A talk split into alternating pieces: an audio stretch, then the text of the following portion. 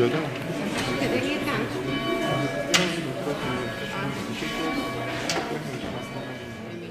Уважаеми брати и сестри, добре дошли в храма на Първа Евангелска църква. Радвам се, че можем да сме заедно в утрото на святия неделен ден, в който Господ Исус Христос възкръсна от смъртта, за да даде едно ново начало, един нов свят, да можем заедно да се радваме в общението на светиите. Ще ви помоля да се изправим, за да чуем приземните думи на Божието Слово. Пророк Исаия заявява Ето моят служител, когото подкрепям, моят избранник, в когото е благоволението на душата ми. Положих духа си на него.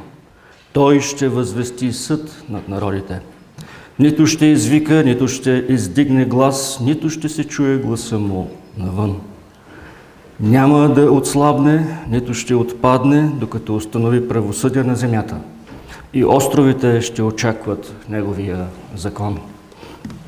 Да, Господи, Всевластни Боже, ние знаем, че един ден цялото творение ще бъде изкупено. Творение, което сега въздиша и очаква Ти да се явиш. Ние знаем, Господи, че в Твоето присъствие ще има милост, Ти ще бъдеш и съдия, но и баща, който обича. И молим, Спасителю, да ни помогнеш да познаваме това сърце, сърцето на бащата. Да можем, Господи, да приближаваме до Тебе с радост, с копнеж, да виждаме Твоята любов и с преклонение да се задълбочаваме в познаването на нея. Благослови ни тази сутрин и ни помогни да гледаме Твоето величие, да виждаме кой си Ти. Господи, моля Те, издигни църквата си, да заедно с небесната да Те хвалим от сърце. Амин.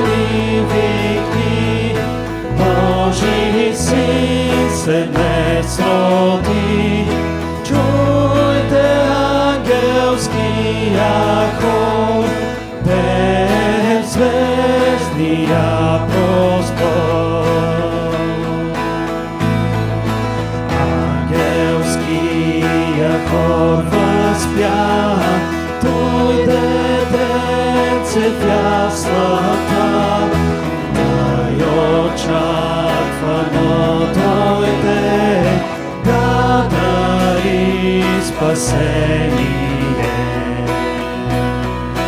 О, девица се роди, Бог в плът ни се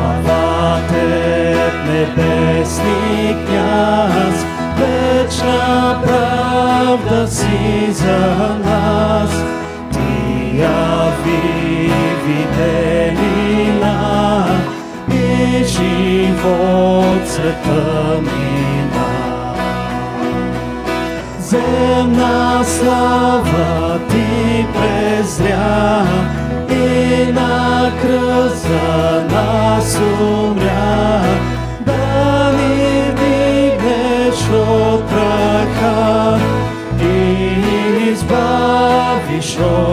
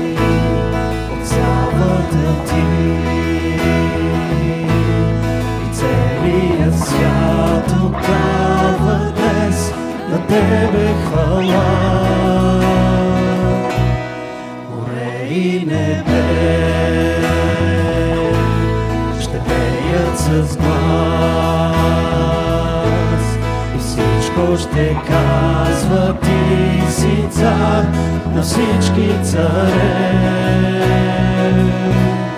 да го величае, да го величае,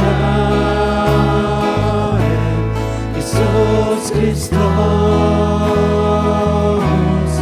Той е Бог, вечният цар.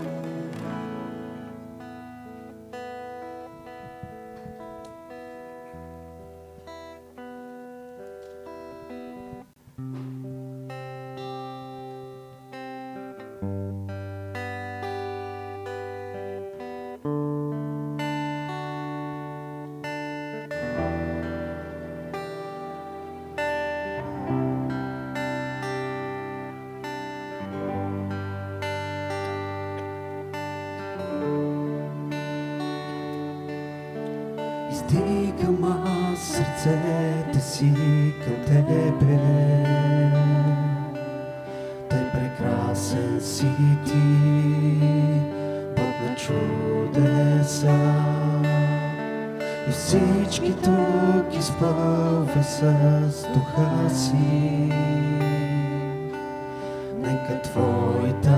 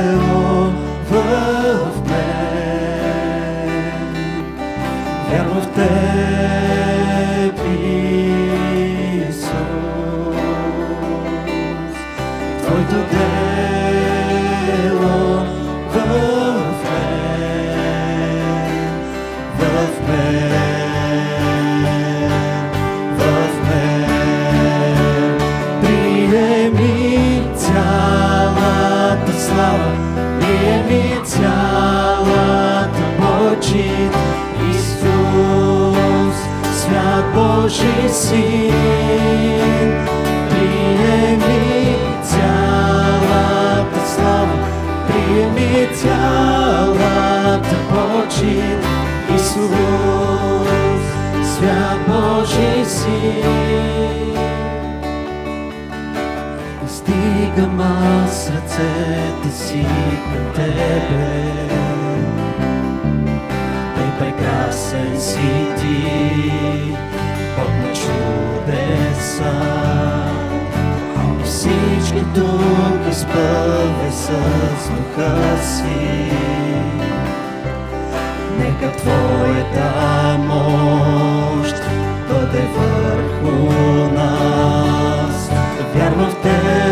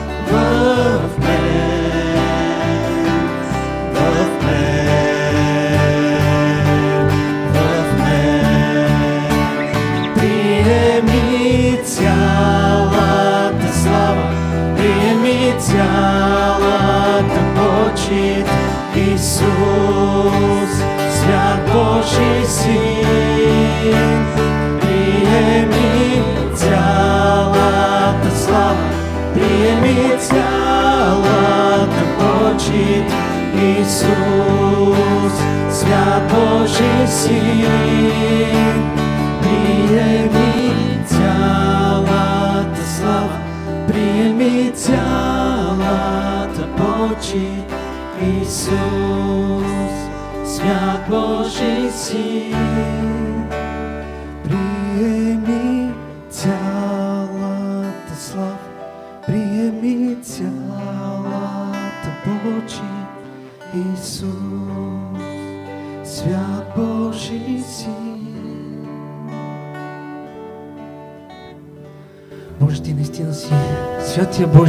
Господи. Този, който дойде, Боже, дойде заради всеки един от нас, Господи. Дойде, за да имаме тази надежда, Боже, и тази сутрин, да можем да се съберем свободно, с увереност и с тази надежда, че Ти си с нас. Че Ти умря заради нас, Боже. Така че да можем ние да бъдем изкупени, Господи. Нека да погледнем към Тебе. Боже, и в всеки един момент от нашия живот да Ти се довериме, Господи. И в малките неща, които, които ни последват всеки един ден, Господи. Нека да бъдем отдадени, Боже, на Тебе. Ти да бъдеш центъра в нашия живот, Исусе. Те моля сега да благословиш всеки един от нас и хвалението, което имаме и Словото, което ще чуем. Амин.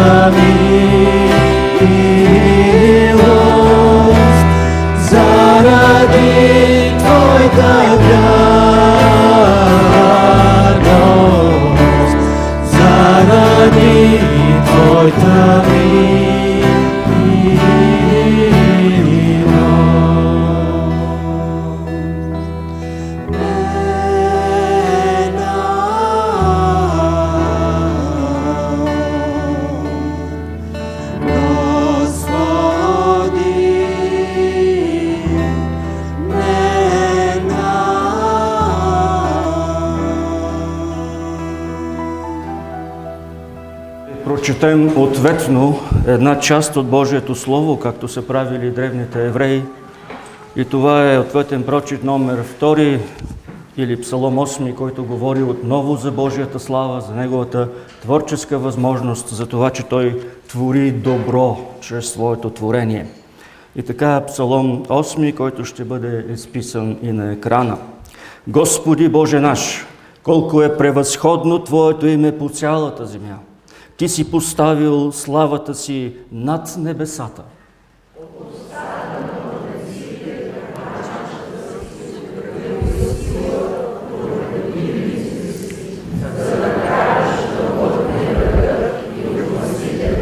Когато гледам Твоите небеса, делото на Твоите пръсти, луната и звездите, които Ти си отредил, си казвам –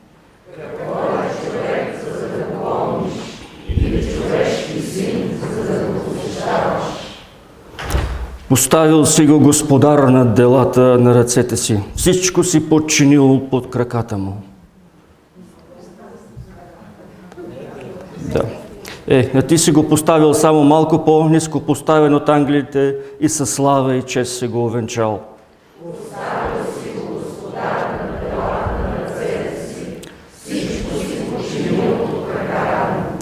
Всичките овце и говеда, още животните на полето, въздушните птици, морските риби и всичко, което минава през морските пътища.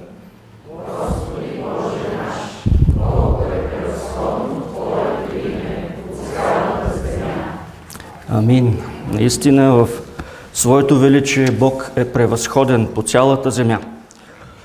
Сега ни предстои да представим пред Бога едно малко човече, един малък мъж, който е като онези кърмачета, които прогласяват Божието величие. Ще помоля за един микрофон.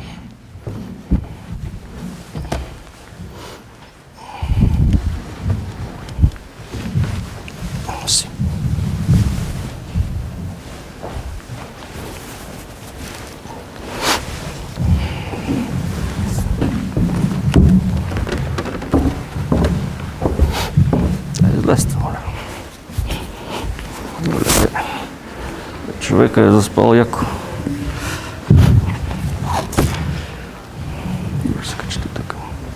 Ще ви прочита един текст от Евангелието според Евангелист Лука. Малкият Никола спи, което е добре. Когато се навършиха 8 дни и трябваше да обрежат детето, му дадоха името Исус, както беше наречено от ангела преди да бъде заченато в отробата. А след като се навършиха и дните на очистването им според закона на Моисей, го занесоха в Ерусалим, за да го представят пред Господа. Както е писано в Господния закон, че всяко първородно дете от мъжки пол ще бъде посветено на Господа и да пренесат в жертва две горголици или две гълъбчета според казаното в Господния закон.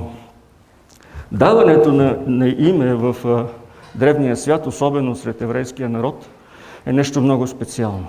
Името рисува, обрисува човека, неговото житие, негово, предназначението на неговия живот, рисува човека такъв какъвто ще бъде като характер, такъв какъвто ще се отразява в обществото, в семейството, сред приятели, сред близки и познати. Исус, както знаете, е име, което означава спасение. А Никола е едно много хубаво християнско име. Той идва от гръцки происход и означава повелител на народите. Повелител на народите.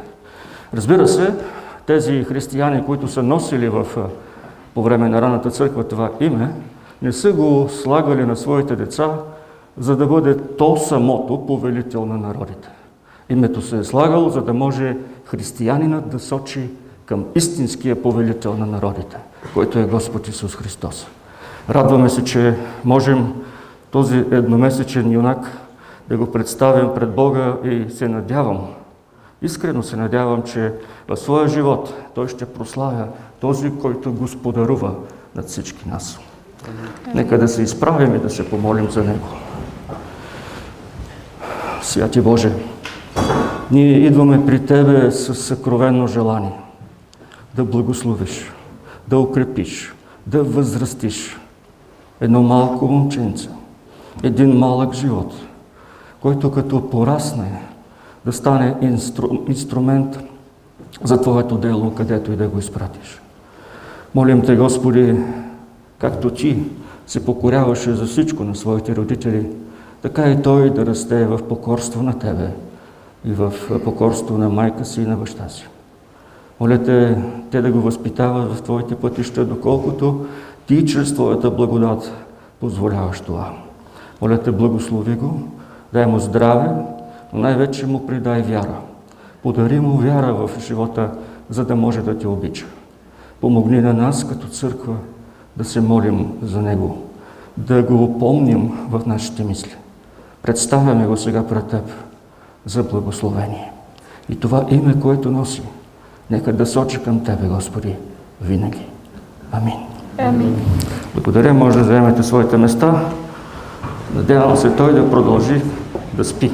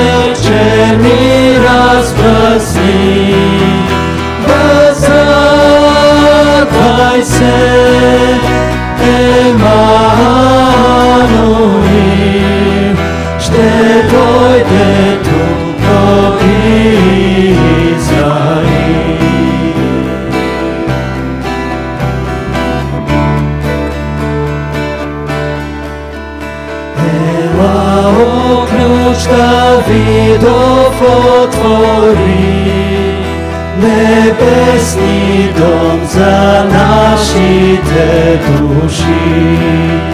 Нагоре наши път насочи, на пътя към греха затвори.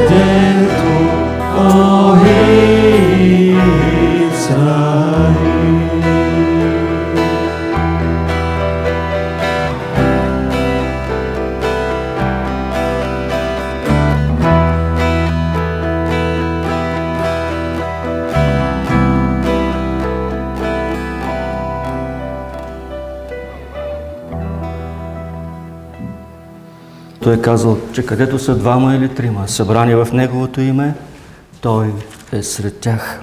И така в Неговото присъствие ще ви помоля да се изправим отново, за да чуем думите на Божието Слово, така както са отправени към нас в Евангелието според Евангелист Матей, глава 5, стихове от 21 до 43 до края на главата. Днеска нещо не ми върви с буквите. Евангелието според Евангелист Марко. Когато Исус пак премина с лодката на отвъдната страна, при него се събра голямо множество. И той беше край езерото. Тогава дойде един от началниците на синагогата на име Яир, който като го видя, падна пред краката му и много му се молеше, казвайки, Дъщеричката ми е на умиране. Моля ти се да дойдеш и да положиш ръце на нея, за да оздравее и да живее. И той отиде с него. И едно голямо множество го следеше и го притискаха. И една жена, която беше имала кръвотечение 12 години и беше много пострадала от мнозина лекари и беше изразходвала целия си имот без да види никаква полза, а напротив беше станало по-зле, като чу какво се говореше за Исус, дойде между народа из отзад и се допря до дрехата му. Защото си казваше, ако само се допра до дрехата му, ще оздравея. И на часа кръвотечението й престана и тя усети в тялото си, че се изцели от болестта. А Исус, който веднага усети в себе си, че излязла от него сила, се обърна след множеството и каза, кой се допря до дрехите ми? Учениците му казаха, ти виждаш, че множеството те притиска, а казваш, кой се допря до мен. Но той се оглеждаше, за да види тази, която беше направила това. А жената, оплашена и разтреперана, като знаеше станалото с нея, дойде и падна пред него и му каза цялата истина. А той каза, дъще, твоята вяра те изцели, иди си с мир и бъди здрава от болестта си. Докато той още говореше, при него дойдоха от къщата на началника на синагогата и казаха, дъщеря ти умря. Защо още затрудняваш учителя? Но Исус, като чу това, което си говореха, каза на началника на синагогата, не бой се, само вярвай. И не позволи на никого да го придружи, освен на Петър, Яков и Якововия брат Йоанн. И като дойдоха до къщата на началника на синагогата, той видя вълнението и мнозина, които плачеха и викаха силно. И като влезе, им каза, защо се вълнувате и плачете толкова? Детето не е умряло, а спи. И те му се присмиваха, но той, като изкара всички навън, взе бащата и майката на детето и онези, които бяха с него и влезе там, където лежеше детето. И като хвана детето за ръка, му каза, талита коми, което значи, момиче, на тебе казвам, стани. И момичето веднага стана и започна да ходи, защото беше на 12 години. И те бяха много смаяни. А той строго им заповяда никой да не узнае това и им заръча да й дадат да яде. Амин. Велики и святи Боже, благодарим Господи, че в Твоето Слово можем да намерим слова на отеха, слова на насърчение, дори тогава, когато ни е най-тежко, можем, Господи, да се обърнем към Тебе и да знаем, че Ти си близо до нас. Молим Те да ни благословиш тази сутрин. Молим Те да ни благославяш изобщо, Господи, защото ние сме само едно малко Твое творение. Изпълнено с грях, с тежина, с мъка, с радост, но и с болка, с страх, но и с недоверие понякога. Господи, молим Те да ни приближиш до себе си. Благослови домовете, които представляваме, децата ни, внуците ни, близките и роднините, които обичаме, но, но не са вярващи в Тебе. Помогни им да се доверят истински, Господи. Благослови църквата си на това място. Моля Те, давай на всеки един от нас дързост и смелост да се стараем да задълбочаваме нашата връзка с Тебе, защото ние имаме дразновението да се приближаваме към престола на Твоята благодат. И като задълбочаваме нашата вяра, помагай ни да я споделяме с другите. Да им кажем колко прекрасен си Ти, че Ти си Емануил, Бог с нас. Да, Господи, в нашия живот обаче ние много често грешим. Правим неща, които Те нараняват. Неща, които и ние понякога не искаме да правим, но грехът в нас надвива. Затова те молим, Боже, да ни простиш греховете. Молим Те да ни избавиш от ямата на нашето непокорство. Молим Те да ни приближаваш до себе си И да имаме, Господи, унази увереност, че когато изповядваме греховете си, Ти си верен и праведен, да ни очистиш от всяка наша неправда. Благослови градът, в който живеем. Град, който е голям и все пак малък, защото не те познава. Моля те, Спасителю, ние като църква, като църкви в нашия град, да мислим за това как да можем да споделяме благата вест в това различно от провинцията общество. Моля те, Господи, да благословиш народът ни, управниците ни и да има повече възможности около тези празници, които настъпват, да можем да споделяме Твоята вяра, да задълбочаваме познанието за Тебе в техните сърца. Молим това не, че сме достойни, но в святото име на Господ Исус Христос, който ни е научил, като сме заедно да казваме Отче наш, който си на небесата, да се святи името Твое, да дойде царството Твое, да бъде волята Твоя, както на небето, така е на земята. Хлябът наш насъщни, дай го нам днес и прости ни дълговете наши, както и ние прощаваме на нашите длъжници. Не ни въвеждай в изкушение, но избави нас от лукавия, защото е Твое царството, силата и славата вовеки. Амин. Благодаря с тази истина можем да заемем нашите места.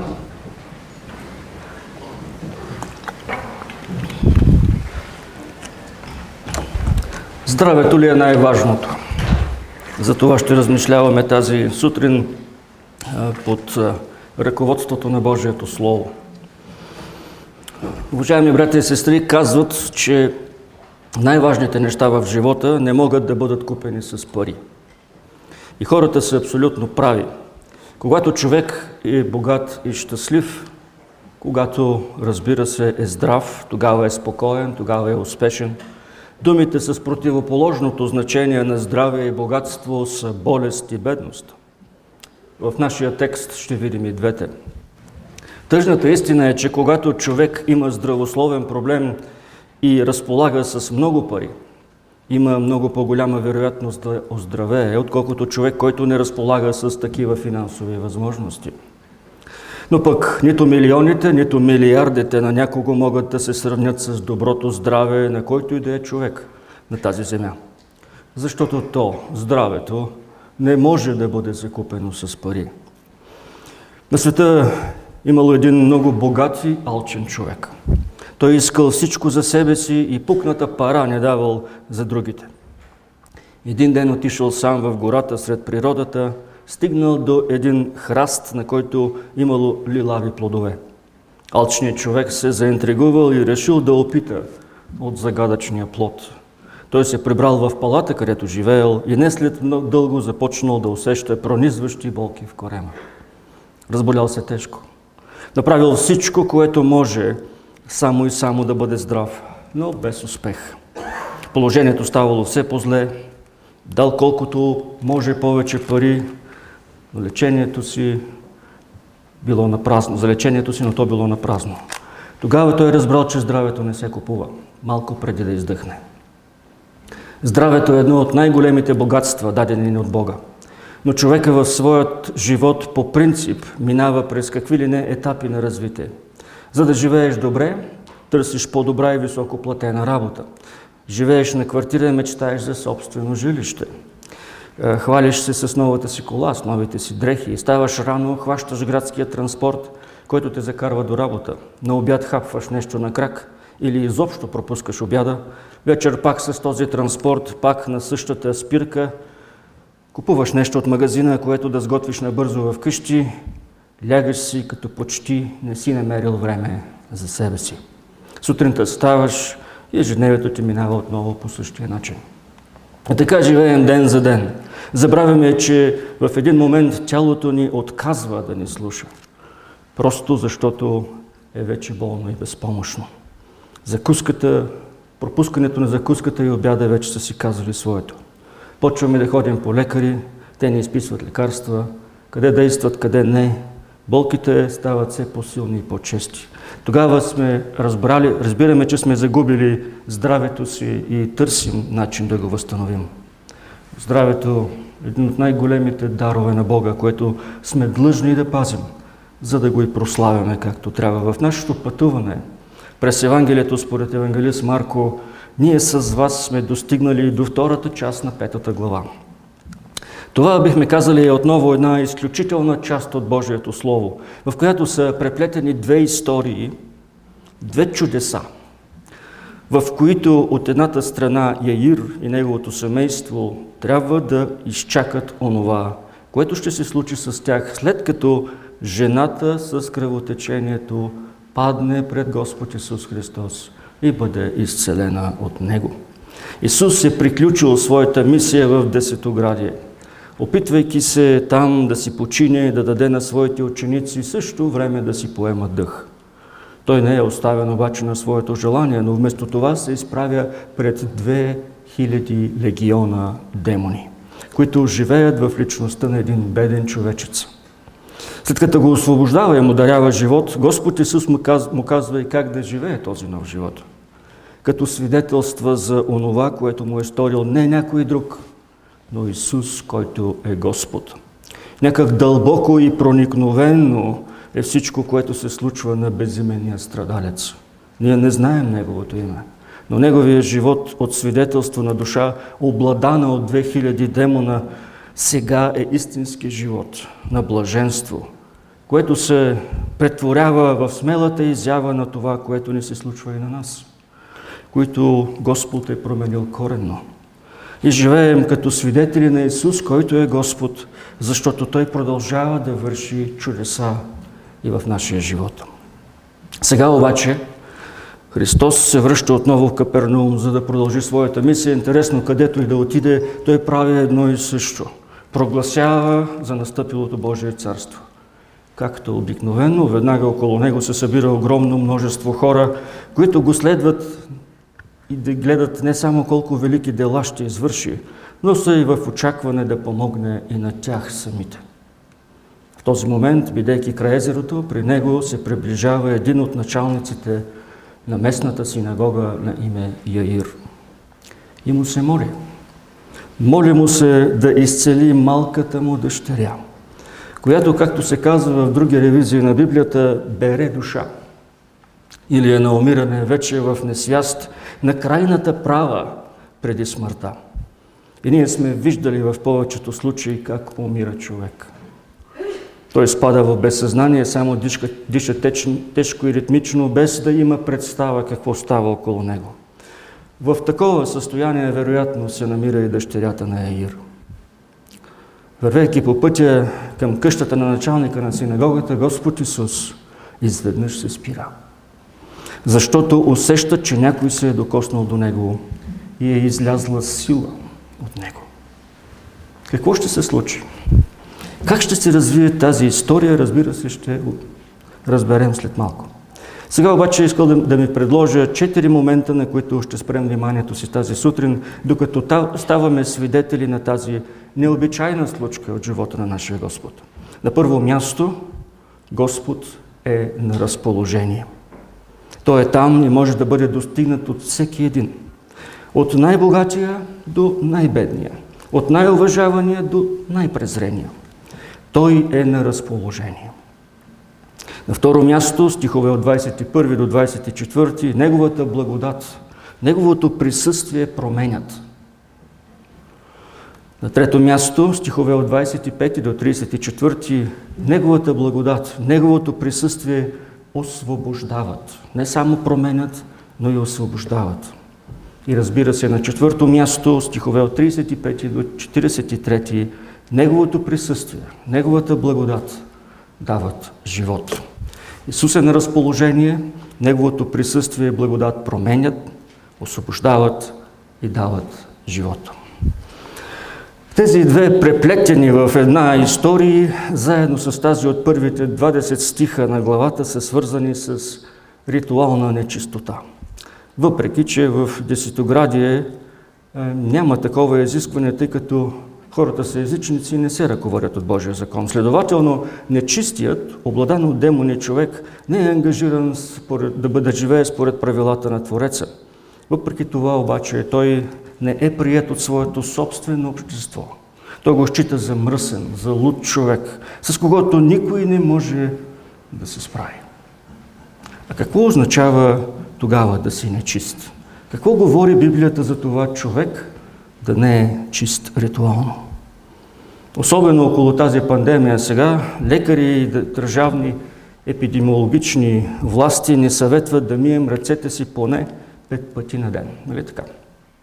Това е една от предпазните мерки казвате срещу заразата от COVID-19-2. В този случай да си нечист означава да си с мръсни ръце, с които си докосвал какво ли не и можеш да пренесеш заразата на друг човек. Друг феномен, който наблюдаваме около нас, са най-различните фирми, които предлагат да почистят някаква част от дома ни или кухнята ни, за да покажат колко стерилно могат да чистят само с пара и колко добре можем да живеем така. Проблемът е, че не можем да живеем стерилно в този свят. Проблемът е още, че в стремежа си да се запазва все по-чист съвременният, особено градски човек, се превръща в роб на онова, което той възприема като нечистота. Все повече и повече ние искаме да избягаме от нечистото, както по ръцете и цялото ни, така в домовете ни и в заобикалящата ни действителност. А това в крайна сметка изобщо не е възможно. А какво казва все пак Библията за ритуалната нечистота? В едно изречение, според нея нечистият е този, който поради нарушаването на закона не може да живее сред другите и трябва да се карантинира отделно от обществото. Ако е добър майстор, например, който има някакво течение, по време на това течение той не може да работи. Ако е жена, която е, да кажем, опитна акушерка, по време на своята менструация не е на разположение на жените, които раждат и не може да им помогне. За разлика от нечистотата, която изолира човека и го прави неспособен, неспособен да живее сред другите сам, не може да се радва на взаимоотношенията си с близките, с семейството си. Господ Исус Христос в Твоето земно служение е винаги на разположение. Защото, бидейки Бога човек, той не е бил никога нечист. Така е сега. Той е отново на разположение на хората в нужда. Затова на първо място Господ Исус е на разположение. Когато Исус пак премина с кораба, с кораба на отвъдната страна, при него се събра голямо множество. И той беше край езерото. Тогава дойде един от началниците на синагогата на име Яир, който като го видя, падна пред краката му и много му се молеше, казвайки, дъщеричката ми е на умиране. Моля те, да дойдеш, да положиш ръце на нея, за да оздравее и да живее. И той отиде с него. И едно голямо множество го следваше и го притискаха. Забележете, той отива с човека. Той е на разположение. Исус, като, който веднага усети в себе си, че е излязла от него сила, се обърна сред множеството и каза, кой се допря до дрехите ми?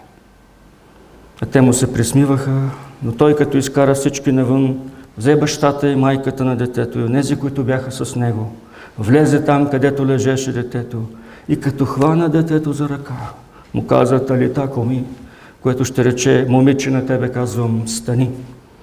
И момичето стана, започна да ходи, защото беше на 12 години.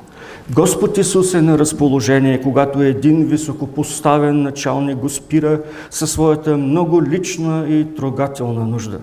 Той е на разположение, въпреки че едно голямо множество го притиска да спре и да се обърне внимание на една клета и презряна от хората жена, живееща под пълна карантина в продължение на 12 години. Не един или два дни, не 7 дни, както е според закона. Цели 12 години.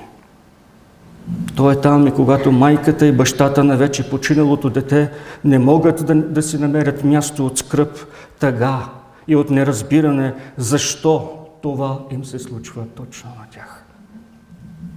Господ е, е на разположение не само 24-7, както са парамедиците в момента, но от вечността до вечността.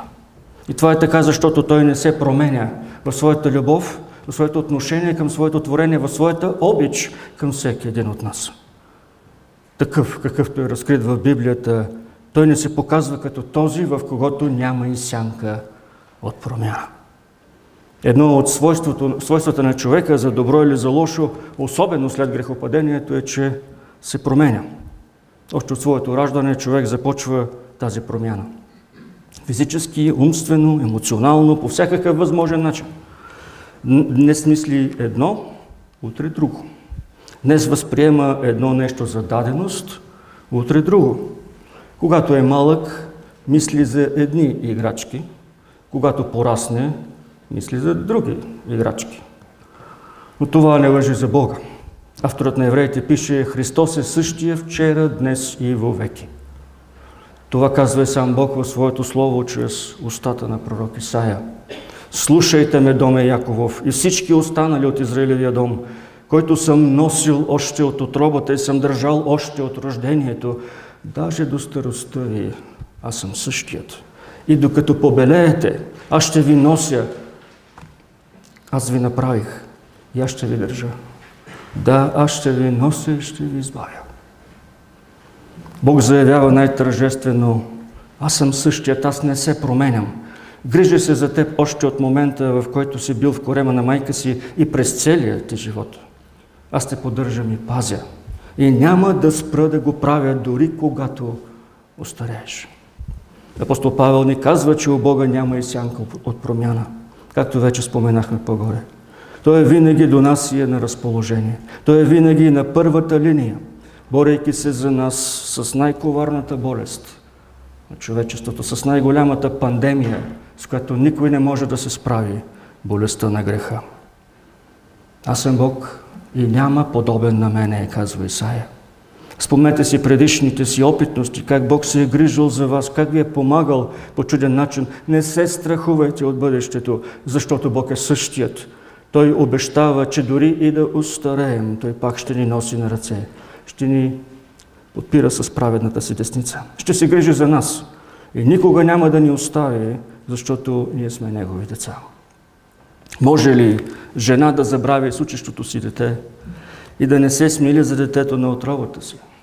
Обаче ти, ако и да забравиш, все пак аз няма да те забравя. Скъпи приятели, нека да се предоставим с вяра в ръцете на Бога, защото Той е същият и не се променя. Когато, както се е грижил за нас в младостта ни, както го е правил за теб и мен до сега, той ще ни води и крепи, дори когато се съмняваме в Него. Той ще бъде винаги до нас и тогава, когато си мислим, че се е отделил далеч и не иска да ни вижда поради нашата жалка греховност. Той е на разположение за нас и ни обещава, че никога няма да ни забрави и да ни изостави. Нещо повече. Той не само е на разположение, но той е и достъпен. Той е достъпен. При него може да се отиде винаги. При него може да отиде всеки, независимо от положение, състояние, ранг в обществото. И ние виждаме това в нашия пасаж днес. Господ Исус е там. И всеки може да го докосне. Той е там сред множеството, което като че ли го носи в посоката, която то иска да отиде. Господ е там сред скръпта на хората. Той е там, когато те се радват и скачат следствие на Неговата целителна намеса. Той е на разположение винаги. Той е достъпен винаги. Той се отзовава винаги според своята воля. Някак естествено началника на синагогата се обръща към него. Даже е паднал на колене. Колко често Спасителят е проповядвал в тази синагога в Капернаум. Колко пъти е изцелявал хора от недъзи и опасни болести пред самия Него. Колко пъти е страдал от заговорите на фарисеите и седокеите. Яир може да е бил свидетел на тяхната завера да убият Христос. И всичко това, за да благовести, че царството му е настъпило, че най-после той е Емануил, както пяхме. Бог с нас, Бог достъпен, Бог на разположение – Бог с отворено сърце. Бог, който обича и няма да спре. За всеки, който му повярва. Първо на юдеина, после и на гърка. На второ място, стихове от 21 до 24, Неговата благодат, Неговото присъствие променят. Когато Исус пак премина с кораба на отвъдната страна, при Него се събра голямо множество. И той беше край езерото. Тогава дойде един от началниците на синагогата на име Яир, който като го видя, падна пред краката му и много му се молеше, казвайки, дъщеричката ми е на умиране. Моля ти се да дойдеш и да положиш ръце на нея, за да оздравее и да живее. И той отиде с него. Представете си този родител с огромната скръп в сърцето си, с бащина любов към малкото си момиченце, с свидетелството на много случаи, в които Исус е бил на разположение. Бил е достъпен и е помагал на хората в нужда. В и извън неговата синагога. Тогава се пита Яир, кой може да бъде той? Кой може да прощава грехове като тези на паралитика? Кой може да казва, че е господар и на съботата? На денят, в който Яир чете от петокнижието, от Тората и проповядва за един по-велик пророк от Мойсей, който трябва да слушаме повече от древния водач на народа. Нещо друго. Когато се стигне до прочитането на книгата от, на пророците, тези знаменателни стихове, от които проповядва и равина Исус, са четени от самия Него. Той ги знае даже на изуст. И ще израсне пръчка от Есеевия пън и издънка от корените му ще носи плод. Духът на Господа ще почива на него, дух на мъдрост и разум, дух на съвет и сила – дух на знание и страх от Господа и той ще благоволи в страха от Господа и няма да съди според гледането на очите си и няма да решава според слушането на ушите си. А ще съди с правда си ромасите, ще решава с правота за смирените на земята. Смазана тръстика няма да пречупи и замъждял фетил няма да огаси. Ще постави правосъдие според истината.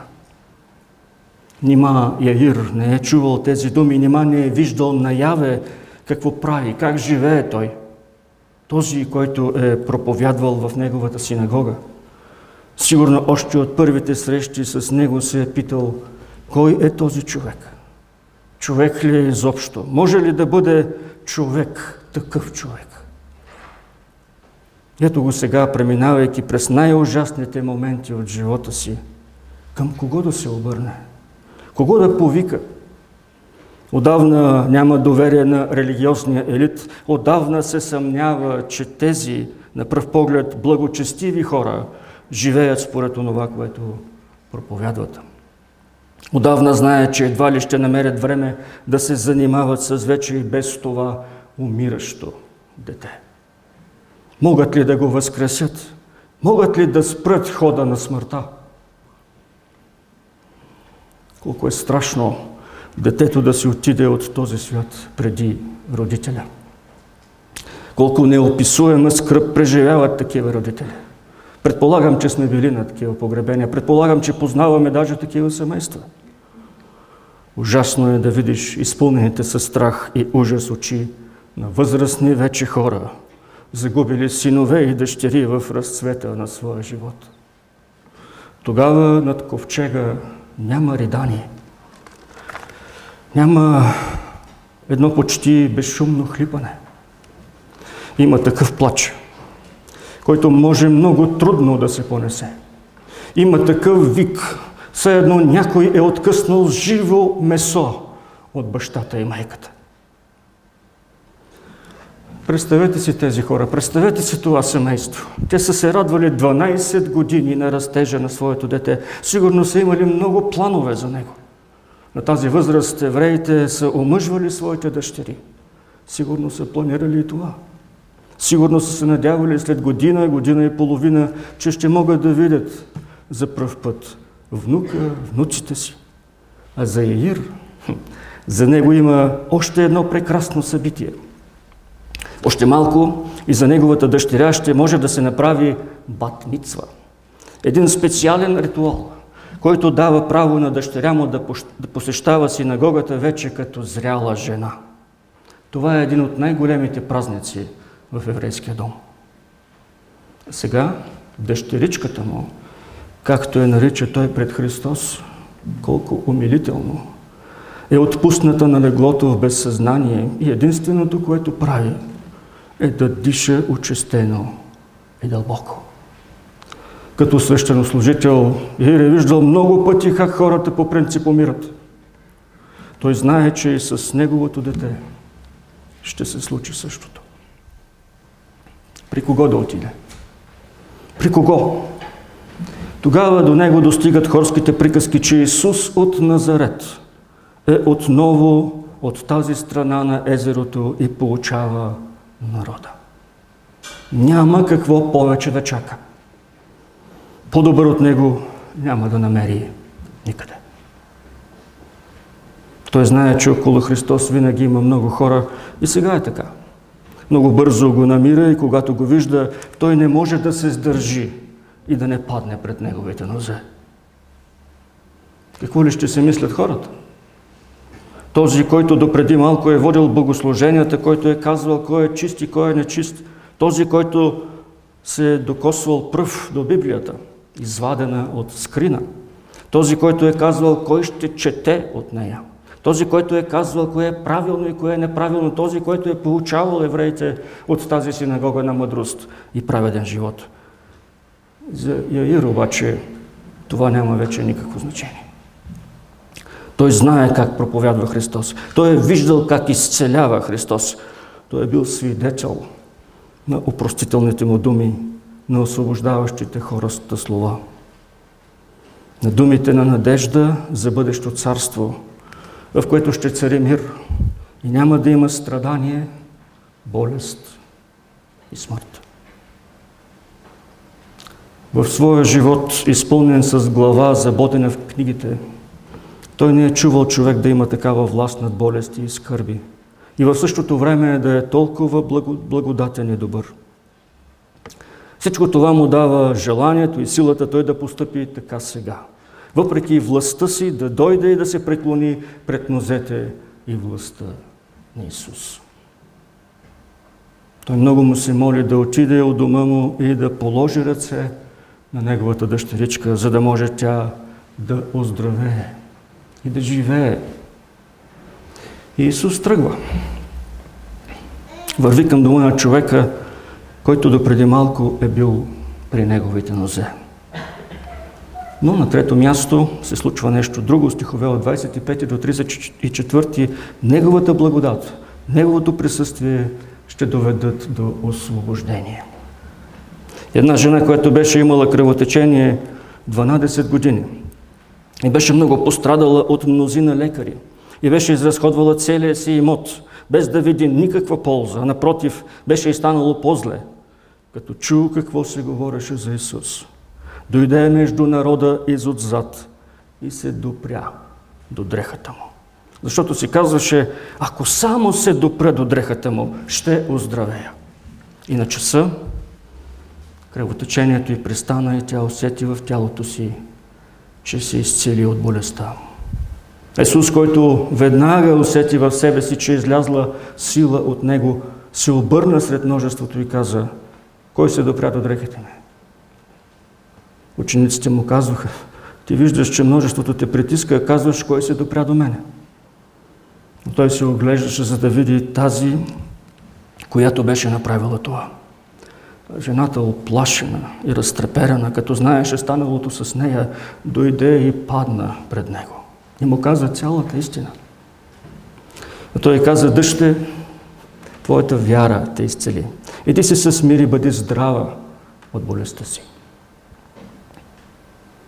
Да, Христос върви заедно с множеството към дома на Яир. Отива, за да спаси от явна смърт едно 12 годишно момиче. Но той изведнъж спира и тълпата спира. Той знае, той усеща, че, че сила е излязла от него и иска да узнае какво се случва. Тогава отново пред нозете си той вижда коленичила слаба и изтощена жена. А тя, тя започва да разказва за себе си, за една ужасна болест, от която страда вече 12 години. Ние не знаем каква е точно тя, но това, което е записано в текста, е, че става дума за кръвотечение. Марко е записал, че тя разтреперана и оплашена му разказва цялата истина. Нали помним, че около Господ има събрано голямо множество. Нали помним, че тази жена трябва да каже всичко за себе си и за своята болест пред мъжете и пред жените, които са там. И пред мъжа Исус от Назарет. Мили сестри, колко от вас бихте се осмелили да направите такова публично признание? Колко мъже биха изслушали такава изповед? Когато някой мъж трябва да сподели какво става с съпругата му болна от подобно заболяване, в повечето случаи той би казал женски проблеми. И до тук. Още това е една срамна, някак много лична тема и болест. А жената, чието име ние отново не знаем, както и името на човека с демоните, разказва всичко. Тя е достигнала до такова отчаяние и безнадежност, че е напуснала карантината си и с риска да бъде забелязана от някой религиозен водач, се е отправила към Исус, защото е чула, че Той се е завърнал в Капернаум. Сега в неговите, пред неговите колене е разкрила и пред целия град душата си, сърцето си, себе си. Нека сега да ви помоля да направите нещо за мен. Може ли? Моля ви да си затворите очите и да си представите какво се случва с бащата на умиращото дете. Какво става в сърцето на Яир отново? Неговата дъщеря бере душа. А сега множеството е спряло и се занимава с една нечиста, с една нечестива жена. Жена, която в продължение на 12 години иска някой да я обяви най-после за чиста, да й позволи да се прибере от дома, да прегърне семейството си, децата си, съпруга си, да живее един нормален живот. Разбира се, Яир би е освободил, но тя не отговаря на условията, записани в закона. И след няколко идвания на него вече не му е възможно да я търпи повече. Всеки път, когато я види, той знае за какво идва. И ако има възможност, се скрива някъде, за да не се срещне с нея. Защото това продължава вече 12 години. За пръв път той я вижда, когато се е родила дъщеричката му, която сега е също на 12 години. От тогава насам тя не спира да го тормози. И сега тази същата жена досажда със същите въпроси на Господ Исус, който е тръгнал да положи ръцете си и да излекува неговата дъщеричка, която всеки момент може да умре. Е, питам ви, как ли се чувства Яир? Какво ли минава през неговото сърце? Ще бъде ли виновна тази жена и за смъртта на детето му? Освен че му досажда вече 12 години със своето кръвотечение. Такъв изпит на вяра. В кого е положено упованието на началника на синагогата? В Исус от Назарет или в нелепото обстоятелство в поредната досадна среща, която го постига? Свободно ли е неговото сърце, за да направи този информиран избор на кого или в какво в крайна сметка да повярва? В стих 36, когато вече пратениците идват при събралите се хора, за да съобщят на Яир за смъртта на детето му. Исус разкрива какво има в сърцето на бащата. Там има само едно – страх страх и ужас и нищо друго. Затова Исус му казва, не бой се, само вярвай, не се страхувай, само ми се довери. Не е записано дали Иаир изпълнява заповедите, защото това са две заповеди на Спасителя. Но е важно да отбележим, че само Господ Исус Христос може да даде свобода на човека. Свобода от страха, свобода от болестта, свобода от смъртта, от последиците на греха. Само Той, само Неговото присъствие предоставят възможност за правилен избор. Неговата благодат и милост могат да дарят свобода. Само Той може да даде и нов живот. Свободен ли си ти от ужаса и последствията на греха? Свободен ли съм аз? Свободен ли си да избереш светлината, истината, Христос, дори и пред прага на най-ужасното, което може да ти се случи? Ако все още се страхуваш, ако се боиш да повярваш, знай, че Христос е достъпен. Той е на разположение и само Той единствено дава свобода. Направи както жената. Докосни се до Него и чакай на колене и с разголена душа. Чакай, за да видиш какво може да ти стори Исус, който е Господ. На четвърто място – Неговото присъствие и благодат дават живота. Каквото и да е станало в сърцето на Яир, сега вече е без значение. Детето е починало. Никой никога не е връщал от смъртта починал човек. Всеки знае това. Едно от най-сигурните неща в нашия живот, след като сме се родили, е, че всеки един родил се ще умре. На Яир му е заповядано да вярва. Дадена му е вяра, че нещата няма да останат същите. Дали ще стане така обаче? В дума на началника Спасителят заварва всички да плачат и да скърбят за починалото момиче. Тогава неочаквано той им казва да не плачат, защото момичето не е умряло, а спи. Господ постъпва така, за да покаже още преди да извърши чудото, че знае какво ще се случи. И че Той може да възкреси всеки. Освен това, Той явява пред всички, че постъпва и действа като Бог.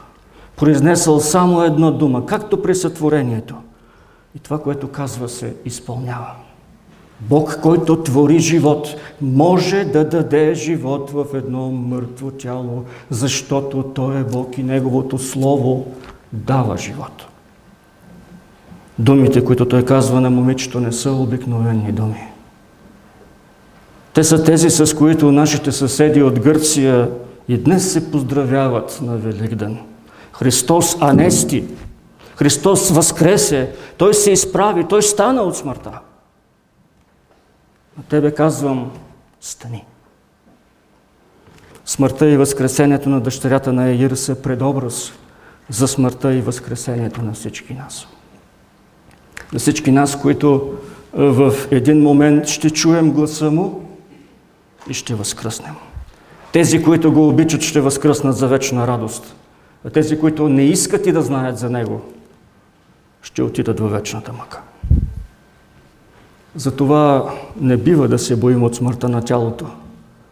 Нето да скърбим за починалите така, както онези, които не вярват и не се надяват на нищо.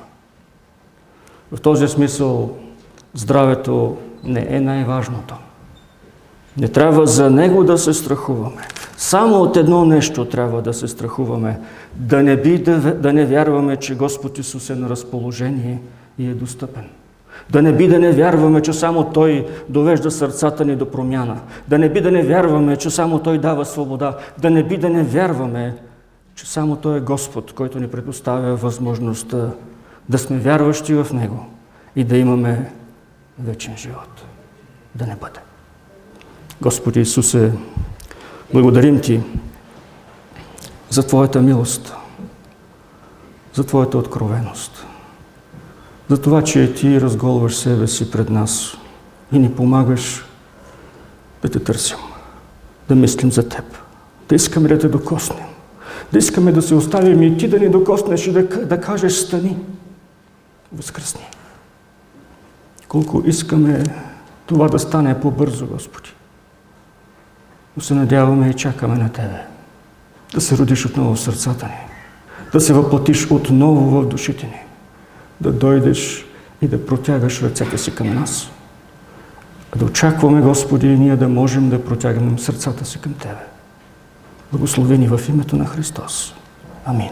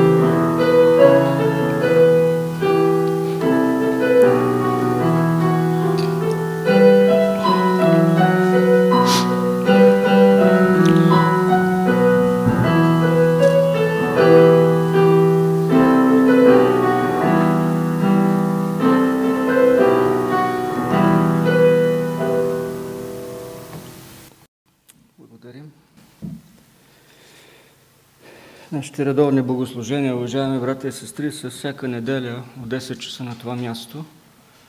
И всяка сряда от 18 часа е нашето молитвено събрание. Вечерното богослужение от 18 часа в неделя, за сега е отменено поради обстановката в страната. Можете при изхода да вземете този бюлетин за работата на, за нещата, които се случват в църквата, както и вестник Зорница.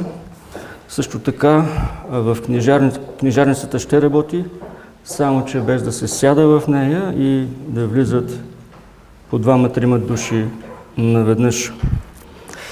На 20 декември, следващата неделя, пастир Благовест Николов ще проповядва на тема Какъв подарък очакваш на, за Рождество.